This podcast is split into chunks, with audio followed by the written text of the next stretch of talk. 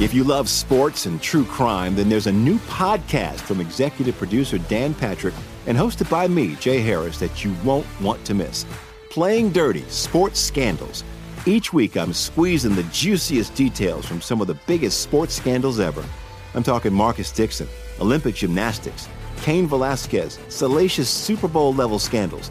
Join me on the dark side of sports by listening to Playing Dirty Sports Scandals on the iHeartRadio app, Apple Podcasts, or wherever you get your podcasts. What's up, everybody? This is Stephen A. Smith, host of the Stephen A. Smith Show podcast. Tune in every Monday, Wednesday, and Friday at the very least as I bring you all new episodes that feature the biggest headlines in the world of sports, pop culture, business, and I answer your phone calls and respond to your tweets. You'll hear my unfiltered opinions and straight shooter interviews with top celebrities and game changers. All that and more. So listen to the Stephen A. Smith Show podcast on the iHeartRadio app, Apple Podcast, or wherever you get your podcast. I'm Hannah Storm, and my new podcast, NBA DNA with Hannah Storm, chronicles my six decades in professional basketball. From growing up in the sport to becoming one of sports TV's first female broadcasters. Join me as I dig deep into the game's history, unearth some wild stories, and talk to my friends from the world of basketball, from Dr. J to Charles Barkley. It's been a wild ride, and now I get to take you with me. Listen to NBA DNA with Hannah Storm on the iHeartRadio app, Apple Podcasts, or wherever you get your podcasts.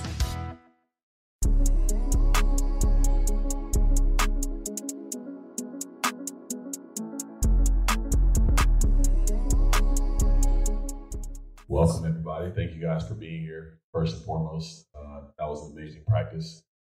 Donny and I, we co host a podcast called Comeback Stories. Uh, we really try to uh, have real conversations. You know, Donny and I both had a lot of things happen in our lives through our recovery journeys, and we found that just by being vulnerable every single day, wherever we go with whoever we're with, is how we've been able to, you know, establish freedom in our lives and maintain it. Um, so this is the platform we try to carry that to, and just to have, you know, conversations you may not hear normal people having, but it's a conversation that really allow you to form deeper bonds. So I'm excited to share this platform with Donny, and we've got an amazing guest in Zac here today. So let's get to it. Let's do it. Love you guys a lot. Love Special bro. dudes up here. All right, so we are here with Zac Clark, founder of Release Recovery and Release Recovery Foundation, also the winner of ABC's Bachelorette, where he was one of the most notable reality TV stars to share his message of sobriety on national television. So we're glad to have you here, man. I don't know what just happened in that prayer and meditation, but I'm feeling everything. So Yeah. let's do this Yes, thing. I'm, I'm grateful to be here. All right, we dive right in. We want to know what was it like for you growing up? So, you know, for me, I could sit here and tell you that things were hard, but they weren't. You know, like I have a very loving family. I'm one of I'm one of five kids, and my parents are still very much in love today. And you know, my existence growing up was I really like I, I measured who I was as a human being on how I was like doing on the sports field and what my old man kind of like thought I was doing on the sports field, you know, and and so like that for me was a big piece of of my growing up, and I never really vocalized that. Um, but if you looked at the Clark household from the outside looking in, like everything everything was cool. You know, we had the white picket fence, and I grew up in South Jersey, and you know, I went to a really good public school, and I never really wanted for anything.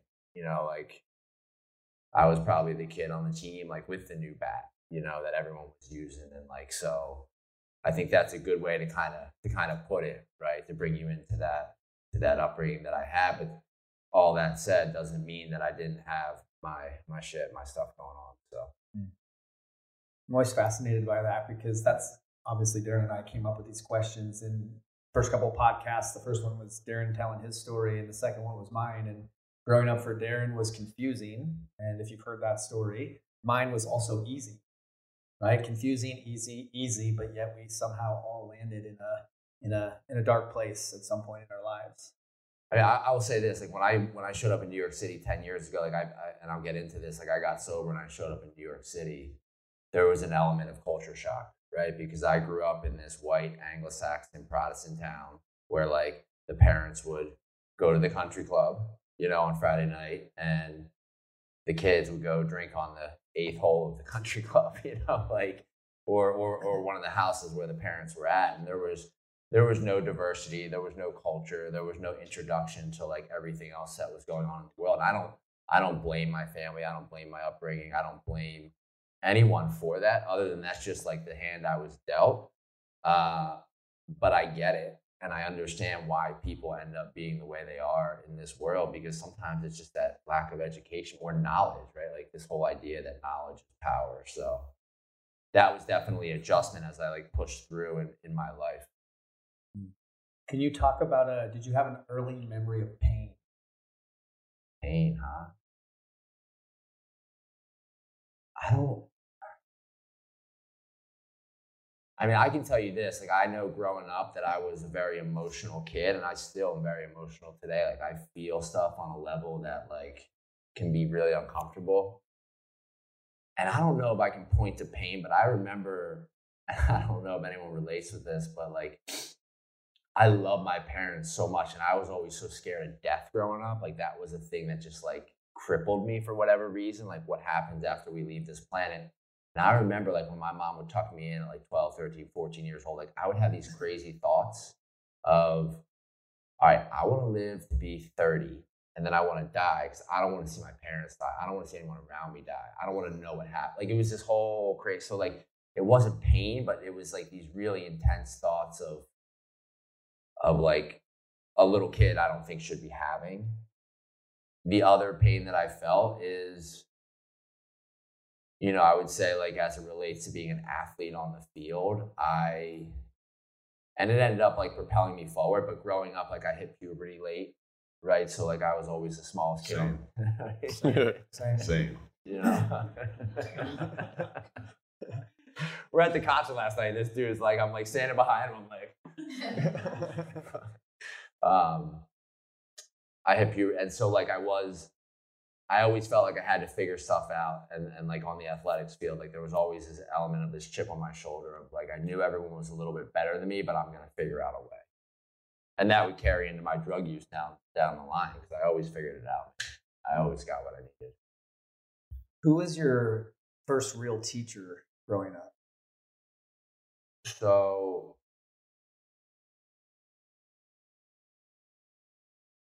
I I look at my childhood and you know there's no like my parents have always and still to this day continue to be my greatest teacher just because I feel like like I was never grounded, I was never in trouble, but they taught me the difference between right. You know, and from a very early age, my dad taught me like, you know, don't go out to eat at a restaurant if you can't afford the 20% tip to take care of the person waiting on you. You know, like these little mm-hmm. things that he started to like drop into my life. And I saw him, you know, like there was a period of time, like right before I started really remembering stuff that that the family was kind of like my dad go, did go into bankruptcy and there was like some things going on that I knew behind the scenes my parents were kind of masking. That said, like I, like I said, like I never wanted for anything, but he taught me about like grit and perseverance and pushing forward and so I, I really I revered my father, and then my mother was just and still is the best. I mean, I, I like my mom picked up golf recently in like the last three four years, and I love golf, and I've been golfing with her, and it's being out there on a golf course with my mother has been one of the greatest gifts I've I've been given. You know, because I just learned so much from her, and even to this day, she's a teacher. Like as a woman who's you know sixty whatever years old, having the you know courage to pick up a golf golf club and start playing is was amazing to me. She doesn't even know this, right? Uh, and then I look at I look at some of like you know my coaches, my coaches growing up, and my high school football coach was, you know, a high school football coach. You know, he, he, he was in your face. I know exactly what you mean. Right? I know exactly what you mean. I mean, he was in your face but every practice would kind of like end with a prayer. And he really just wanted to teach us to be men. I didn't understand that at the time. I thought he just wanted to win games. But he had been around long enough and to know that like win or lose, his his role was to make me a better person. And uh, to this day, I mean, I love I love being taught. Like, I mean, that's why I reached out to you. I needed, I got to a place in my life where I needed, I wanted to level up again, you know, so having that open mindedness. But yeah, I love coaches, I love mentors. Hmm. Um, I'd love for you to take us through um, from like the beginning of your using journey and what that looked like for because for anybody that doesn't really know my story, uh, I started using when I was like 15, and it felt like my life got better when I was using. And then like if you if you look at it from like you zoom out, it's like I went to a great college and then I went to the NFL and it's just like all these things look great, but really it was like my inner world and like my character and my integrity were just like going down, like inverse of where like my professional career and all these things that people celebrated was going great. So like could you like parallel like what your life was looking like but while also like what you're using was maybe doing to you at the same time? Yeah, yeah, I'll dumb it down. I mean, I typically take a long time to tell the story, but I'll, I'll uh, and I, I just want to say, like, I just want to vocalize just sitting up here with you and being here with you guys. I just, every time I'm around specifically men that are doing the deal and like staying sober on a day, like, sober people are the best, you know? And like, we went to this concert last night, right? And we, and a couple of our friends that we met showed up, which is just amazing in itself. But you know, we at eleven o'clock on a Friday night we were able to like spark these like awesome conversations with people that we just met, and like that to me is what has been one of the biggest gifts. Like just this connection and like being here with you, Donny, and, and Darren. Like it's it's crazy, but no, yeah. I mean, I like I said, like I started. I, I remember my first drink vividly because it was it was at a Christmas party and you know kind of like kind of like the story goes like the older guys handed me this beer and I drank it and I went back to the Christmas party where all the parents were hanging out. My mom and dad were like, "Where were you at?" And like I lied about where I was at. What were you doing? I lied, you know. And that was the moment at like 14, 15 years old, whatever it was, that I learned how to lie and what was validated by me from the world is that the next morning I woke up and Christmas happened and I opened gifts and no one figured anything out. And I was like, it's like this light bulb went off. It's like, oh, I can tell people whatever I want and they're just going to believe me. So as much as my, and we got into this a little bit last night about like the what for me doesn't matter. I mean, it started with a drink and it ended up with a needle in my arm.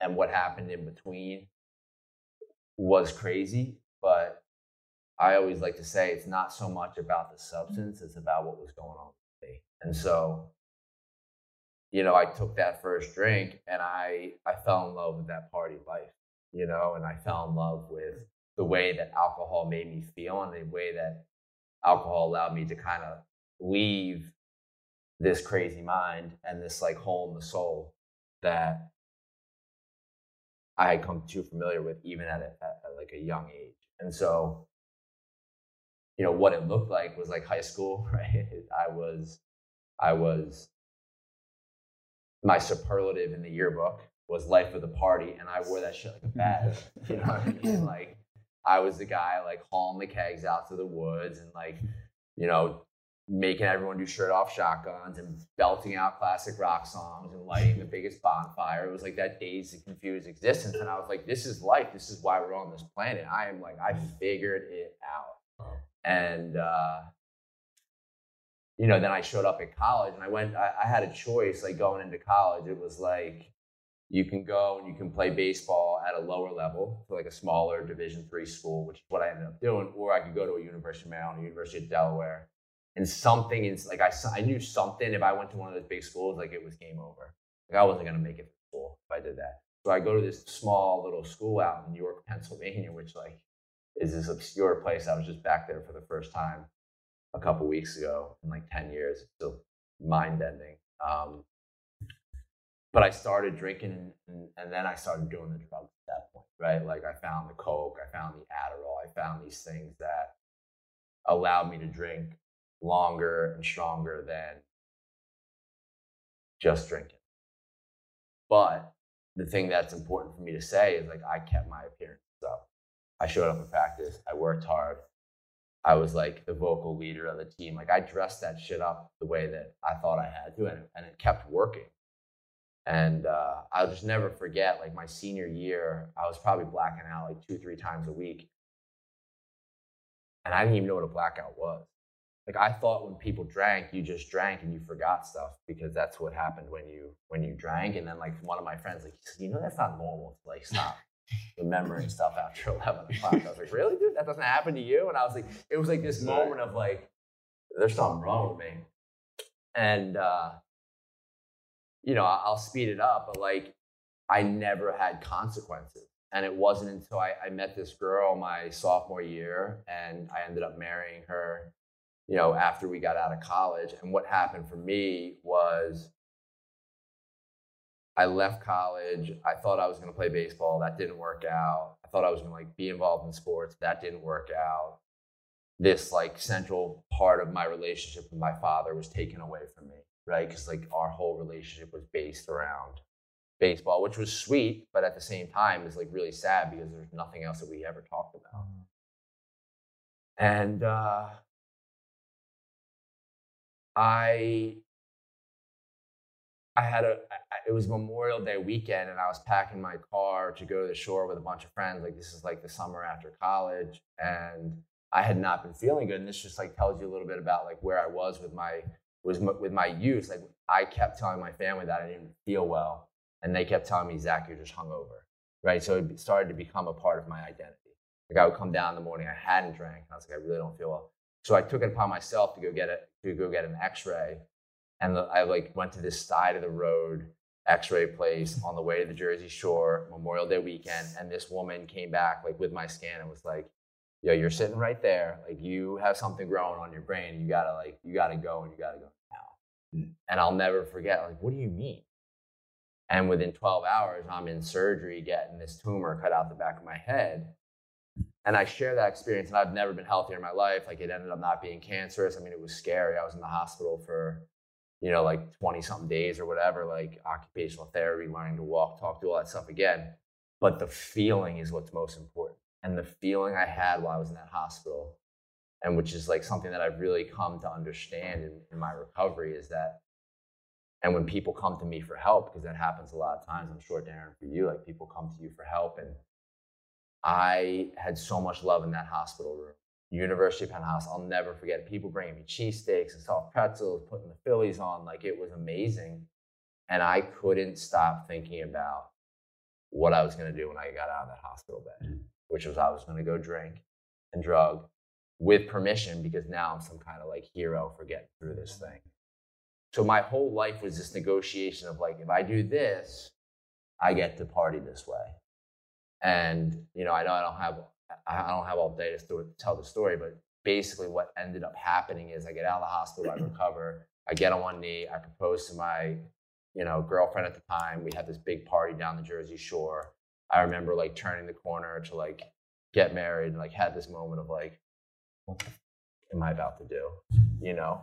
But at that point in my life, it was like, it would be the what the, and then like, let's keep moving forward. So I go, I go on this honeymoon. I like detox on the honeymoon. It's just, it's so insane. We went to like you, the Virgin Islands. We're like, I, I don't even know. But anyway, land back in Philly, and the first text message I sent is my drug dealer. You know, after like spending a full week detoxing, like, and that's what I always said. There's no, there was no amount of love or human power that was going to get me sober. Like I had to go through what I had to go through and I ended up in in rehab the first time. And to this, like to your point, like the parallel, like I I never once really thought about getting sober because in my life nothing was going wrong yet. And the first consequence came after the first time I went to rehab. My my wife at the time, now ex-wife, and one of my angels on this planet, I got high five days after I got out of rehab. She's like, yo, you're out of here. This party is over. And she meant it. And she held that boundary and she walked out the door. And that was the end of that relationship. Like she, and she saved my life because then for the next eight months, what happened was between that rehab and the second rehab, it got really gnarly. And I'm not going to go into the stories, but it ended like during that eight months, I had my gallbladder cut out, chasing painkillers. Like my gallbladder was completely fine. Like I went under just to get that thing taken out so that I could get three or four more days of the pain pills. The doctor was from my hometown. So I, he's like, You sure you're like, you sure you want to go through this? I was like, Absolutely. You know, and I was able to go back to that doctor like in my recovery and sit him down and be like, dude, I was totally full of shit. Like, I apologize for, you know, like that's the stuff we get to do. But it ended up like alone in Camden, New Jersey, sleeping on a cardboard box, not because I had to. Like my family loved, like they would have taken my calls, but because I thought that's what I deserved. You know, with a needle in my arm and a crack pipe in my mouth, and that's just where it went for me.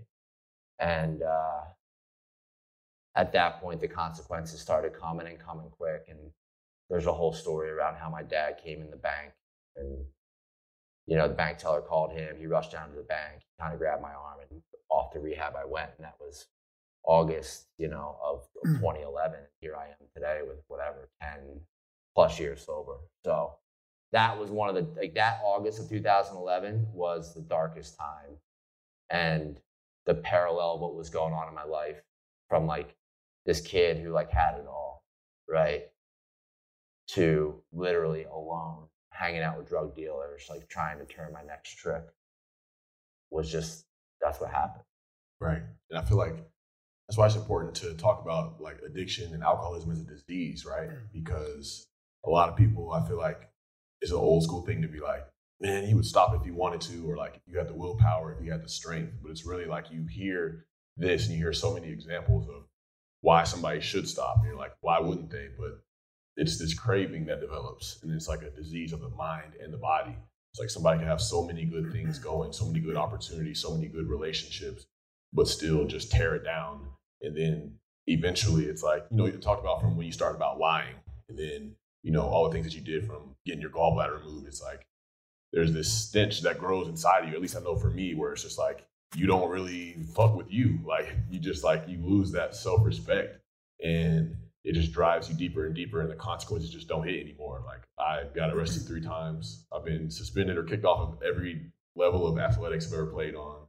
Um, you know, overdosed in my car off of pills, and it's just like all these things kept happening, kept happening, kept happening. And it's just like it was never enough, but it's this disease that's in me that's developing and festering. It's, you know, unless you really, you know, put the world on pause and are able to go to a rehab and take multiple times because I went to outpatient programs and things, and I was just like, I'm not having this. But eventually, you get brought to your knees at some point.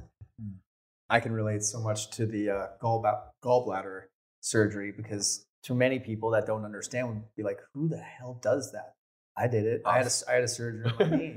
we do. I, I, had a, I, had a surgery. Doctor asked. I had some issues going on with my knee, and he's like, "I can squeeze you in tomorrow." I'm like, "Done." Because that means I'm guaranteed going to have pills tomorrow. That's the insanity. That's the power of the disease um, and the grip that it can have on you. So to share that is so important. And for these guys to share it on the platform that they have, I mean, Darren and I started this podcast um, on a mission to reach as many people as possible to to remind them that they're not alone. So when you might hear something in Zac's story or or my story or Darren's story it kind of bankrupts that the story that we're telling ourselves of I'm alone, nobody understands. At my rock bottom, that's what I was saying. My understanding of mental health and suicide and people who are about to make that that decision, that's the story they're telling themselves. I'm alone. So as we start this, and, and for you guys to share it on the stage that you have, um, it's such a beautiful gift to be so real and raw. And um, I always say you're only as sick as your secrets. So it's kind of mm. cool to be able to uh, for you guys to be able to to do it on such a large stage. But what do you think for you? What was real quick on that? Like but that's where the freedom comes from, right. and like being honest, right? Because like, and it's funny. I keep going back to this experience we had at this concert last night. Like we we went to this concert, and then we were hanging out with these these people afterwards, and I turned to this one kid, and I said, "Do you party?" He's like, "Naturally, yes." I was like, that's cool, man. And like, there really is no judgment in that question. Right. What I loved about this kid, Justin, that I met is that he was fucking honest, you know? And like that, that is what I've taken from all of this is like, so many people lie because they think the world wants them to be a certain way. Mm-hmm.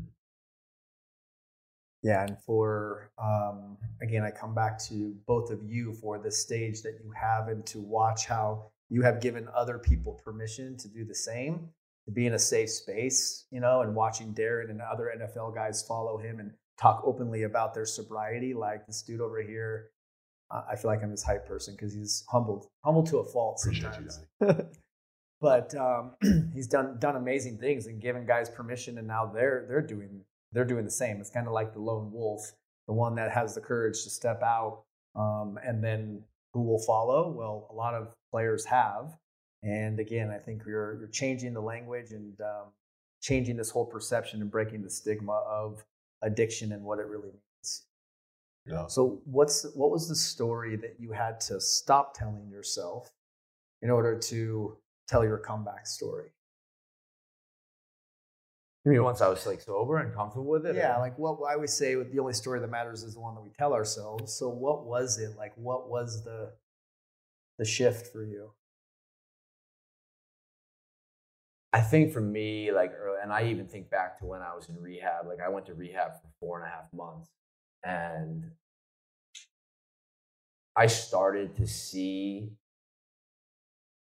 that people love me just for who I was then because it was it was this whole idea of like I started to tell the truth, um, and people just like, oh, that's cool. You know, like I started to get this affirmation from the world, and like no one was like there was the only judgment taking place was the, my judgment of myself, mm-hmm. and that's what I had to kind of like work past, and then I fully recognize and I acknowledge the fact that like I've even before any like look look i acknowledge that people most people out there know me because i was on this reality television show right? And that's cool and and, and i'm fine to lean into that i also acknowledge and know and have to know that like i am i am much more than that and so i was actively telling my story and leaning into my truth well before you know any any appearance on television and that's something that I had to get comfortable with really early on because in recovery, what I've learned is that I don't get to keep any of this unless I'm sharing it, giving away to all the people around me. So living this, right? I mean, that's what we learn. And it's this life of service, and all that shit sounded so cheesy when I was first getting sober. It's like prayer, meditation, service. I was like, take, take all this bullshit and and like you know, but I started to do it and I started to open up and I started to see people come back like, hey man, thanks for doing that. Thanks for sharing that. Good to meet you. And I was like, I started filling up my teacup with with with the good stuff. And so I don't know if I'm really answering your question, but I think like for me, like the shift for me occurred when I really learned and understood that if I'm not, if I am not, okay, there's two things. I understand that I have to be sober. Like I understand that for myself. I'm not going to judge anyone else, but for me, drinking and drugging doesn't work. Like that's a fact that I have to swallow, and like that's just the way it's. And then two, in order to keep my sobriety, and and this is where the whole like shift comes in. I understand that I need to be willing and ready to share my experience with someone else who is struggling at any time and by doing that, I got very comfortable in my own skin.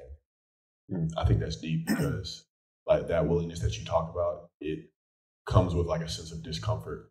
Like everything about getting sober and changing my life was uncomfortable, but it's valuable because every experience that's uncomfortable, any kind of fear, like there's no way around it. There's no way to just like, and there's no running in the opposite direction from it because it's going to stay there. But if you walk through the things that are uncomfortable or that scare you or the things that you think you'd never share with anybody once you share those things going through that is what gives you that liberation that feeling of like okay like that weight is off of my shoulders but if we don't seek this route of discomfort if everything's within our comfort zone and things that we like to do and things that we know how to do, um, we're going to be stuck in the same place. That's the definition of insanity, right? Doing the same shit and thinking that things are going to change. So, how has life been for you post reality show, post Bachelorette?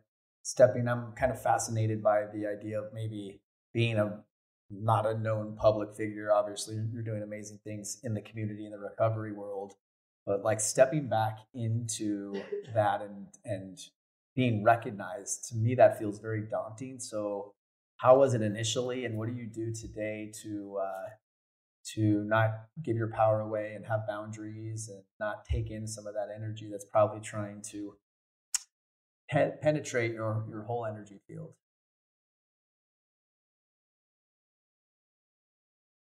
I remember one of my going back to mentors telling me very early on, and I, I keep like you're gonna get from me like the things I believe in as community, like humans doing stuff shoulder to shoulder, whether you're in recovery or not. Like this room is not all people that are sober. Uh, these are all people that chose to be here today for whatever reason. Maybe it was to do yoga, maybe it was to get a picture with Darren. Like I don't know why the hell they're here, but like they decided to show up.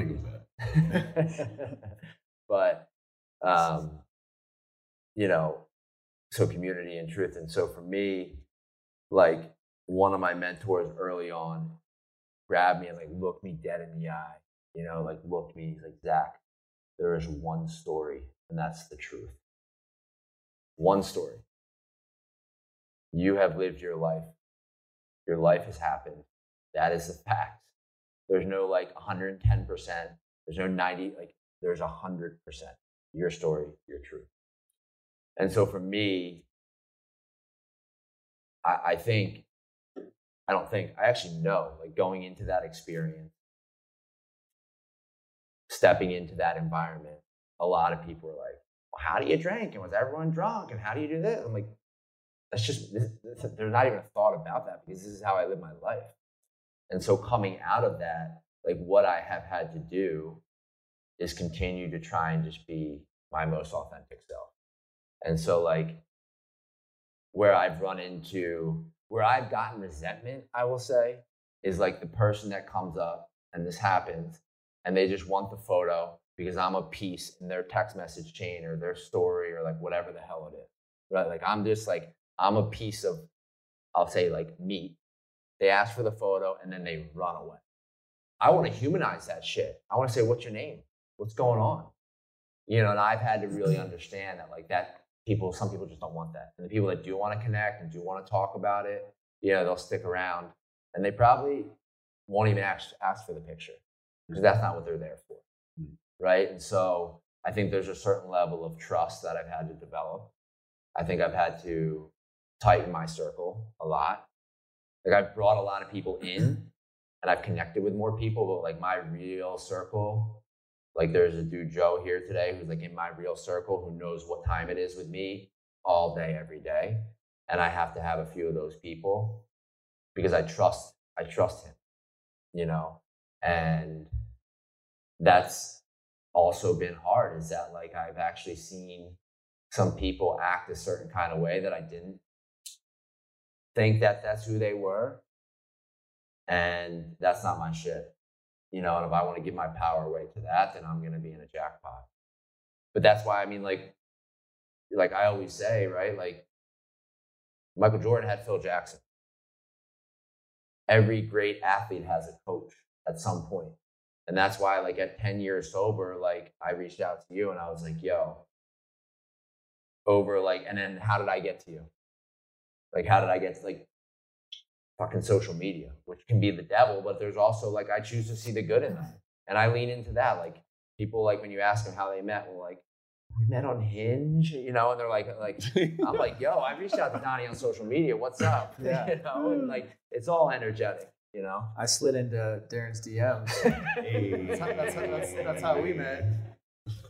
It's powerful. I sat there, I was watching Hard Knocks, and when basically Darren came out and shared his story of recovery, was I instantly jumped on Instagram and reached out to him and said, "Hey, I work with athletes. Work was working with the Phoenix Suns back home, and I'm like, if you ever need anybody, I got you." Like, mm, he reached out. So It's a beautiful thing. It's the power of shoot, connection. Shoot or shoot. Yeah. What are you most grateful for today? I mean, that's it. My sobriety, man. I mean, that's just it. Like that's everything stems from that. And I remember explaining that to my mother because she took offense to it. You know, she's like, "What do you mean?" I was like, "I was taught that it needs to be the most important thing in my life above anything else, my sobriety." And you know, after that, it's family. Like I am so grateful. I work in behavioral health care. I see broken family systems. I see absent fathers, absent mothers. I see the adoption. I see the ways that these things affect people. And that, that's not my story. So I'm very grateful for that. Uh, so my family, my recovery is like right here, sobriety. Then it's my family. And then, you know, as you were saying the Lord's Prayer today, you know, that, that, that, that prayer that is just so beautiful. It's just, I, I started to get emotional, Darren, because it's like this community and, and humans, like there is a lot good in the world if we look for it. And I say that because that's something I'm grateful for is this ability to not like negative people drive me nuts, bro. They just drive me nuts because it's just like it sucks the energy out of you. And like I do a pretty good job of not talking shit. But like if I'm around someone that's negative, like I'll take that, I'll take the bait. And next thing I know, I'll be like calling someone a scumbag. I'm like, that's not me, you know? It's crazy you say that. There was a uh, there's a meeting I go to every Thursday. I was telling you about, and one of the guys came in and he's like, um, "Be a thermostat, not a thermometer." And I was like, "Huh?" And I thought about it for a second. It's like the thermostat dictates the weather, whereas the thermostat just reads the weather, it like adapts to the weather. So it's like if you you bring that mindset with you everywhere you go, that positive energy with you everywhere you go, instead of like reacting to what's going on in any environment you're in. And I was just kind of like, boom, crazy. But do you have like today? Is there like certain like mantras or prayers or like how do you keep yourself grounded in that on a day to day? So my big thing, like, you know, if you know me, like, just keep going. I and so many like I, I say it without even knowing that I'm saying it, you know, and I've, it's just been something I've always said since I got so and like so that was a mantra early on, just like keep going, keep going, keep going. It's kind of like that bite down your mouth mouthpiece mentality. You know, it's like I know I'm gonna get knocked on my ass. I know that this is not gonna be perfect, but if I have the ability and I have this blind faith and I have this belief to keep going and I do that, most of the time things work out. Like it's never as good as it seems and it's never as bad as it seems. And that's why I need to kind of keep keep pushing forward. Mm-hmm. So I do, I try to keep it simple with the keep going. You know, my friend over here has me back into my, you know, meditation routine, which I'm grateful for. And, you know, I, I there's just this realness that comes. Like I see this dude and he's like got the necklaces and the beads, and I'm like, this dude must levitate, right? Like, you know? And the reality is, is like I went on one of his retreats and I've gotten to know Donny over the past couple months. It's like he's like, dude, there's totally like three or four days in a row where I won't meditate or like I'll, I'll like it'll be one minute and out the door and like that's that's okay because I think my mind works like I must do 20 minutes, I must do this, and like you know, I always tell people I run marathons, right? And so like, and I don't do them for time. I do it for the community and I do it for the philanthropic nature of it, like to raise money and bring people together. But whenever people tell me like I can't run a marathon, I'm like, yes, you can. You absolutely can. It's way more. People make it way more dramatic than you think. And back to the mantra, it's like if you commit and you just keep going during that, you know, couple months leading up to it, there'll be days when you don't run and you'll feel bad about it. Just like there's days when I don't meditate or whatever it might be, that I'll feel bad about it. But I have another like every day is an opportunity to improve on the day before. You know, and like brick by brick, I've built this foundation for myself where I know that this whole like keep going mentality and mantra that works for me.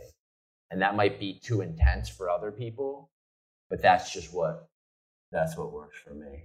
And so Um, and it's not always easy, man. Like there's some days when I wake up and I don't want to get out of bed, or I look at the calendar, I'm like, God, I really have to meet with this person, you know. And then like you take the meeting, and it's like the great. It's like my old old man taught me in business. Like you take every meeting because you never know what's going to come out of it, and that's been my experience. What would you say to somebody maybe in this room or somebody that's listening that's struggling and they they're stuck, they know they're stuck, but they just don't know what to do about it? What would you tell them? This question I get asked so much, man, and, and Darren, I'm sure you have some thoughts on it because I know people, you know, reach out to you, and, and so I'm sitting here listening to Darren, and I'm thinking like him talking about overdosing and starting using pills at 15 and being suspended and kicked out, and like we've been kicking it the last day, and I'm like, this is like the sweetest, kindest human I've ever met, and you know, like as much as Darren might want to take credit for that, like that's not him.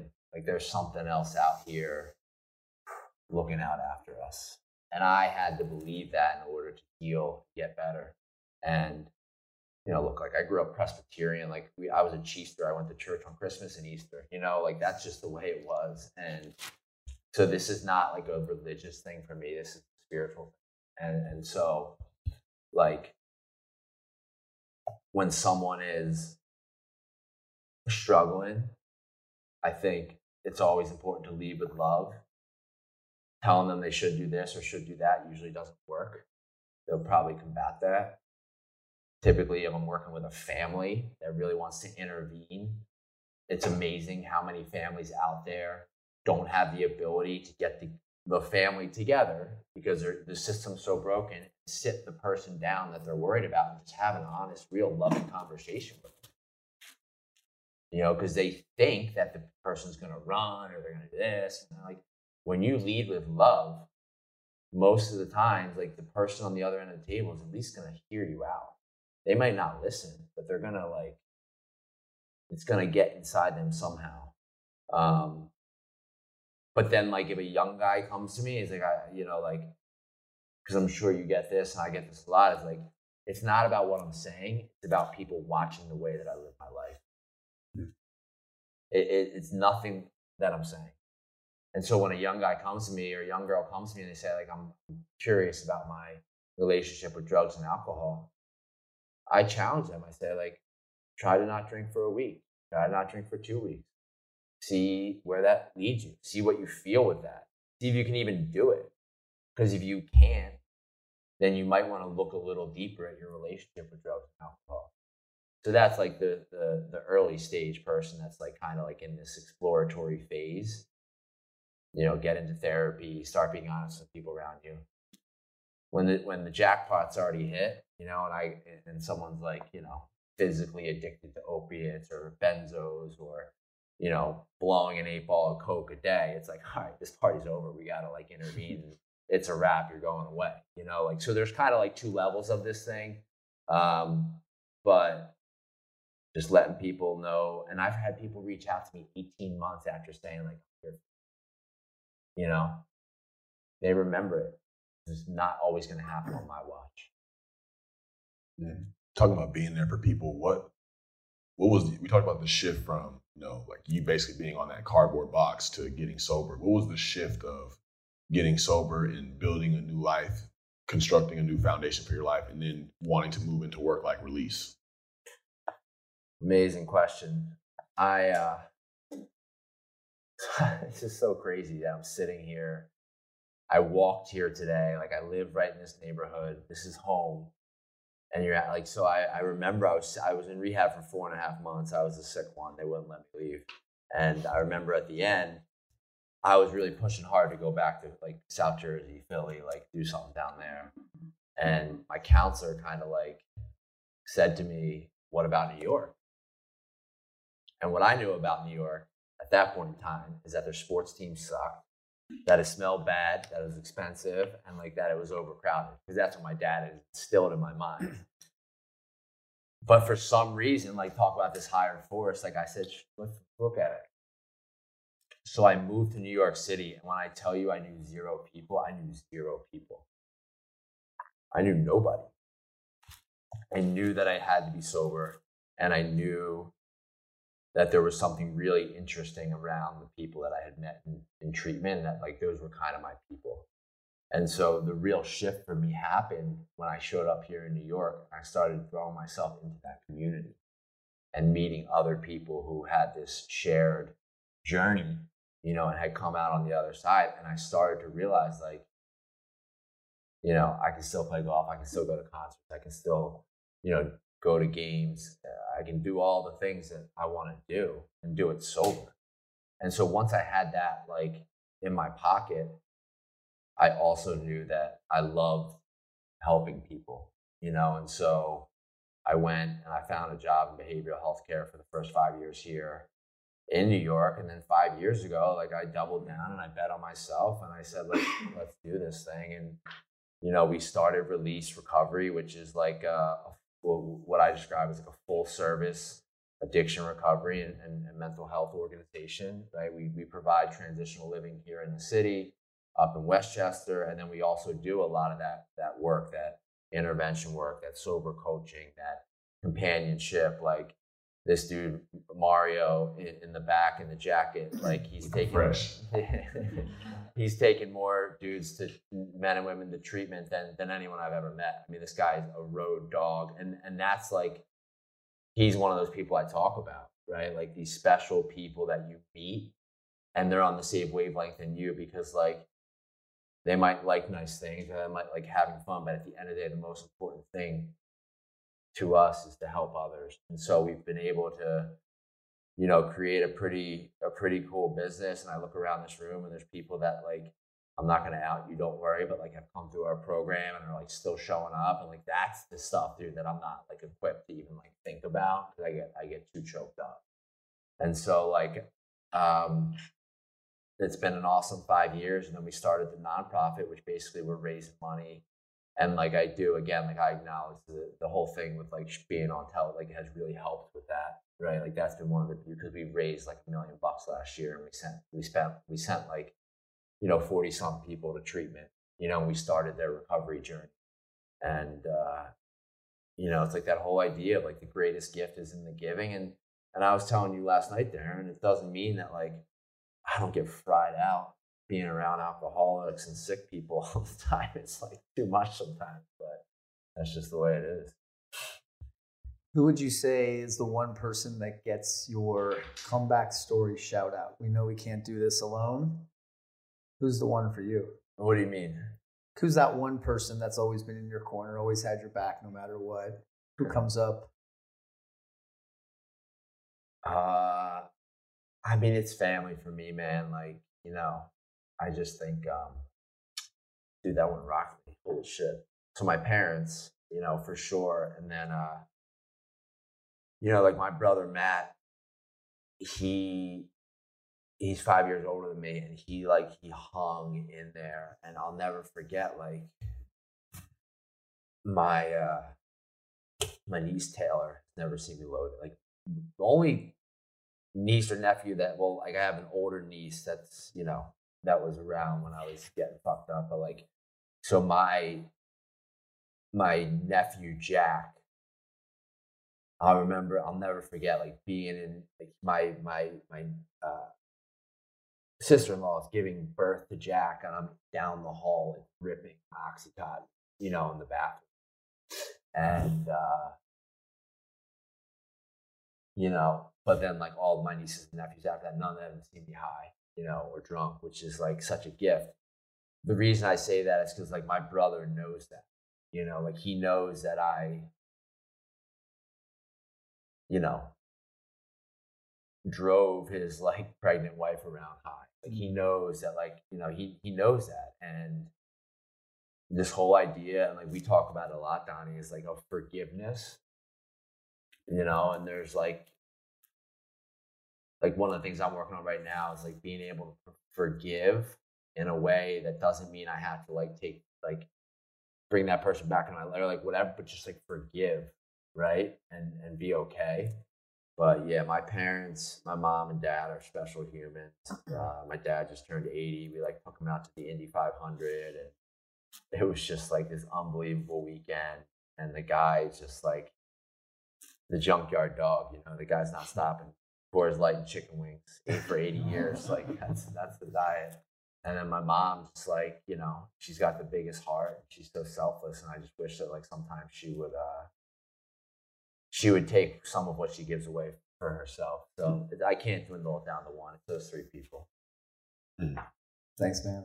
Well, it's been an honor, a privilege, and a blessing to uh, hear your story and and for you to ultimately create this space for us. So Darren could Darren and I can just come in and and do our thing. So just want to acknowledge you for the human that you are and how you're showing up in the world. And uh, feel like we haven't known each other long, but uh, besties for life for sure.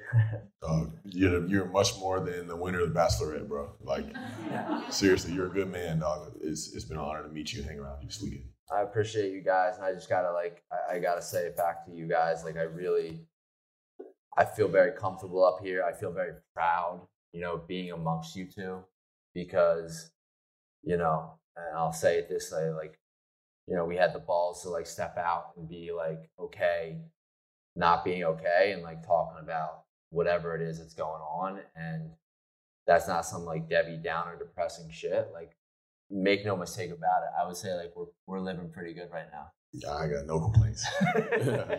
so, thanks, guys. Thank Appreciate you guys being here.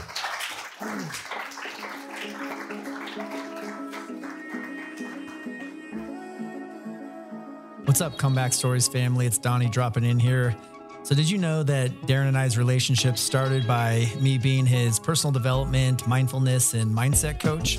I want to let you know about both my one on one coaching program, The Shift, and my group mastermind, Elevate Your Purpose. These coaching programs are specifically designed for people who are ready to take the next step in their purpose and level up their career, personal finances, and have more connected, deep, and meaningful relationships. My gift and part of my purpose is to help others take that next step in leveling up their lives so that they can have a greater impact on the lives of others, create success that's sustainable yet evolves and grows, and help build a legacy that will outlive your life. If this is calling you, just go to DonnyStarkins.com and apply for either one of my programs. If you love sports and true crime, then there's a new podcast from executive producer Dan Patrick and hosted by me, Jay Harris, that you won't want to miss. Playing Dirty Sports Scandals. Each week, I'm squeezing the juiciest details from some of the biggest sports scandals ever. I'm talking Marcus Dixon, Olympic gymnastics, Cain Velasquez, salacious Super Bowl level scandals. Join me on the dark side of sports by listening to Playing Dirty Sports Scandals on the iHeartRadio app, Apple Podcasts, or wherever you get your podcasts. What's up, everybody? This is Stephen A. Smith, host of the Stephen A. Smith Show podcast. Tune in every Monday, Wednesday, and Friday at the very least as I bring you all new episodes that feature the biggest headlines in the world of sports, pop culture, business, and I answer your phone calls and respond to your tweets. You'll hear my unfiltered opinions and straight shooter interviews with top celebrities and game changers.